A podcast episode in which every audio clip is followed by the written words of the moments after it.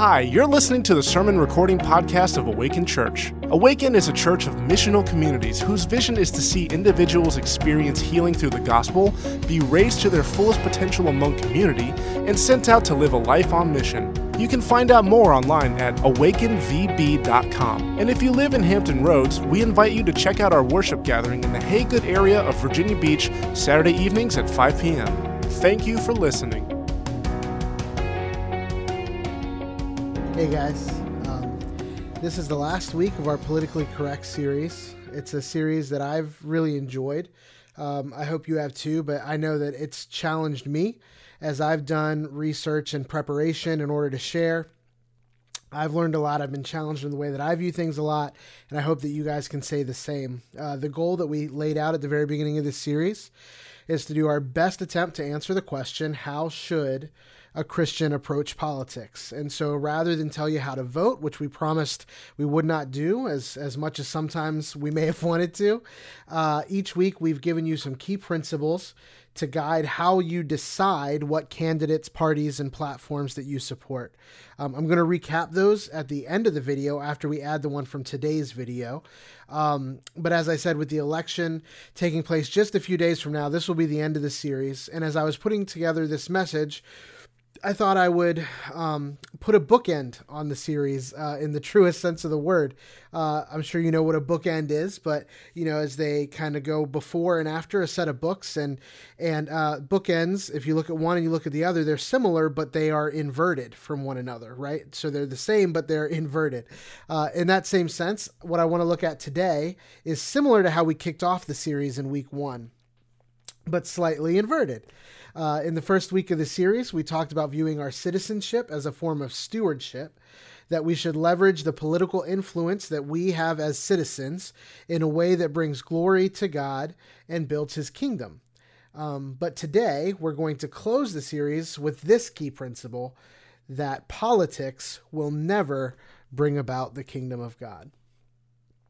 Politics will never bring about the kingdom of God. Now, I'm sure some of you might be thinking, hold on. You started off this entire series by challenging us to use our political influence to try to bring about the kingdom of God, and now you're saying that politics can't do that. Um, you're not wrong, but let me unpack uh, what I'm saying a little bit. The idea of stewardship is that we as Christians should use everything that we have to glorify God and build his kingdom, and our ability to influence the government is just one way that we should try to do that. But we must also recognize that politics is a limited and fallible system, and that it can never be the means to seeing God's kingdom come on earth as it is in heaven, because that is not what He has ordained it to do. There are a few passages in Scripture that uh, discuss how Christians should interact with government, some more implicitly and some explicitly. And one of the more explicit and contentious ones comes from the book of Romans in chapter 13.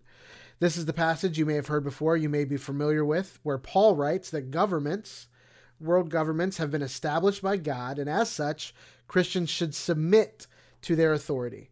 Um, of course, with a little bit of perspective, you realize that this isn't as clear cut as it may seem, considering the person who wrote these words, Paul, uh, himself evaded arrest from governing authorities and was eventually arrested and exiled for refusing to obey his governing authority. So there may be a little bit more interpretation uh, is needed in unpacking these words. But in this passage, Paul also outlines that the authority that governments have is limited and that it's intended to do two things primarily, and that is providing justice and pursuing the common good for all people. I'm going to say that again. Government is limited and that it's intended to do two things primarily providing justice and pursuing the common good for all people. Now, we can talk all day about whether our government is doing these two things in a satisfactory way, but those are the two things that Christians should hold their political leaders accountable to.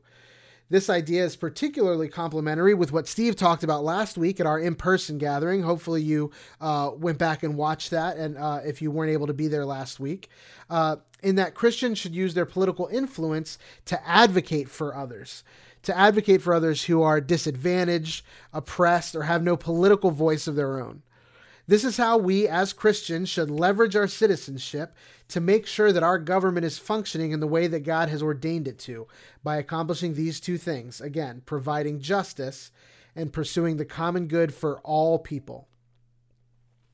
So, in answering the question of how a Christian should approach politics, uh, is to not expect politics to do something that God has called the church to do. Leverage your citizenship to hold it accountable to what God has ordained it to do, but also understand what it, meaning politics, is not capable of. If you've been at Awaken for any amount of time, you've heard this before. But when we talk about the kingdom of God, we at Awaken believe in what in theological circles is referred to as inaugurated eschatology inaugurated eschatology, which is just a complicated way of saying that we believe that the kingdom of God is both already and not yet. In that the kingdom of God was began, was inaugurated uh, with the life, death, and resurrection of Jesus Christ, but that it is still not yet fully realized. We believe that the kingdom of God exists wherever God's will is done on earth as it is in heaven, and that it is the church's role as uh, Lesslie Newbigin puts it, to be a sign, an instrument, and a foretaste of that kingdom here on earth. And so when we say that politics cannot do what the church has been called to do, this is what we mean. At the beginning of the Gospel of Mark, um, this is the message that Jesus proclaims at the start of his ministry. Okay, this is uh, Mark chapter 1, verses 14 and 15. This is what Jesus says. This is what he proclaims. It says, after John was put in prison, this is John the Baptist, Jesus went into Galilee proclaiming the good news of God. The time has come, he said. The kingdom of God has come near. Repent and believe the good news. Man, I wish I had more time to break this down because there is so much jam packed into just these two verses. But what I want us to highlight is that Jesus announces that the kingdom of God, in this translation, it says the kingdom of God has come near. Um, if you are more familiar with other translations, some translations say the kingdom of God is at hand. Some say that the kingdom of God is among you.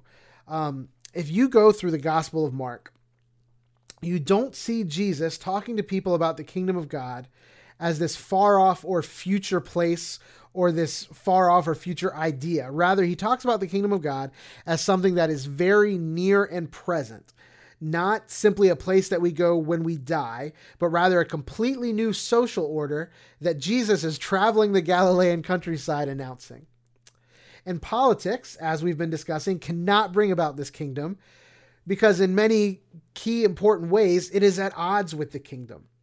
At best, when governing authorities are doing what God has ordained them to do, they can help serve the kingdom of God, but they cannot create it.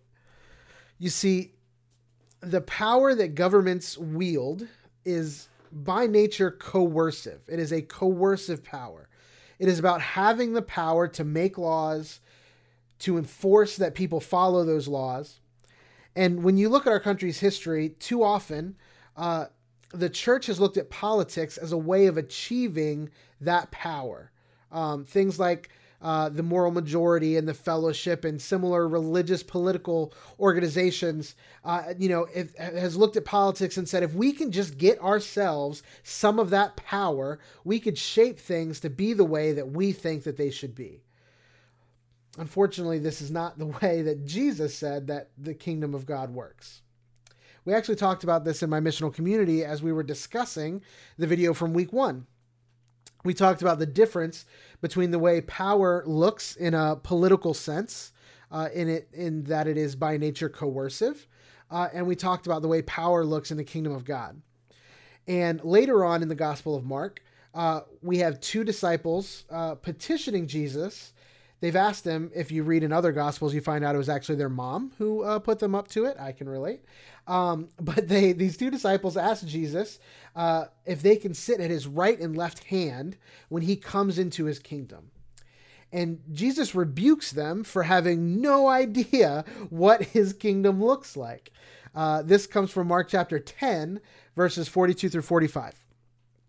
This is what it says it says, Jesus called them together, them being the disciples, and said, You know that those who are regarded as rulers of the Gentiles lord it over them, and their high officials exercise authority over them.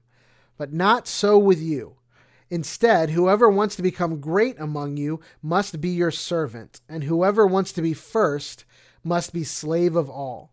For even the Son of Man did not come to serve, but to serve, and to give his life as a ransom for many. Politics cannot create the kingdom of God because the kingdom of God is not a top down hierarchical hierarchical coercive kingdom. Uh, rather, the kingdom of God represents a, a grassroots movement where an entirely new social order both exists within and transcends all governing authorities. As I was doing research, I came across an article by a guy named Herb Montgomery. Uh, he's the founder of Renewed Heart Ministries, and he said this particularly well. And so I'm actually going to close out uh, with his words uh, instead of mine because he said it better than I could hope to. And so this is what this is what Herb Montgomery says. Jesus' new social order would not involve humans exercising dominance over one another, but rather serving one another instead. This would be a social order characterized not by the privileging of some at the subordination of others, but by love, equality, and justice. Jesus' new social order would be a complete and total dismantling of the present social order. It would involve egalitarianism in matters of race, gender, and economics specifically. And for it to become permanent, it would be a slow process where even the new social order's enemies were won to it through confrontational enemy love rather than being conquered by it. Human hierarchies would be abandoned for brother and sisterhood. I love this. This is why sometimes uh, we refer to the kingdom of God as the kin-dom of God because we become kin, we become brothers and sisters in Christ. The main point that we want to walk away with, the key principle, is that politics cannot bring about the kingdom of God because politics can only do what it was ordained to do. And likewise, the church must do what it was ordained to do. And so let's not get the two mixed up. As I mentioned, this is the end of the series. And so uh, I want to recap uh, all of the key principles that we've talked about. We've done this for five weeks, and um, we managed to squeeze six principles into five weeks, getting you guys, you know, uh, everything you're due, all your money's worth, right? Um, and so, just to recap, in case you haven't caught every uh, message that we've done, or just to put it all in a nice package for you, even if you have, is that these are the key principles that we have tried to answer the question how should a Christian approach politics? Number one, that your citizenship is a form of stewardship. Number two, that missional citizenship is more focused on local politics than national. Number three, that we are called to love our political opponents in practical and material ways. Number four, that we are citizens of the kingdom first and foremost. Number five, as citizens of the kingdom, we are to be advocates for those who cannot speak for themselves. And finally, the, the last key principle is that politics will never bring about the kingdom of God. And so, as we close out this series, I'm going to give you some questions for you to discuss with your family or within your missional communities this week. And rather than have questions that um, pertain to just this message, uh, because this is the last week of the series, we wanted to kind of uh, choose some questions that package the series as a whole. And so the first question that we have for you to discuss is what is one thing from this series that challenged the way that you have viewed politics? What is one thing from this series that challenged the way that you have viewed politics? Either it was something you heard that you've never heard before, or maybe a passage that you have heard before that you saw in a new light, or maybe just came to understand something in a new way. The question is what is one thing from this series that challenged the way that you have viewed politics? Question number two, uh, follow up to question number one. What tension has that created within you? What tension has that created within you? Frequently, when we learn new things or when we come to look at things in uh, a new way, we experience tension because when we take in something new, if we're going to actually uh, apply it to our lives, and that means changing something that we had held previously, uh, either changing a belief that we had or a behavior. Um, but frequently, if we're going to take in something new or looking at something a new way, it means that in some small way, we have to admit that the way that we were looking at something else was maybe not the best way. So let's own that. Let's talk about it. Let's express it.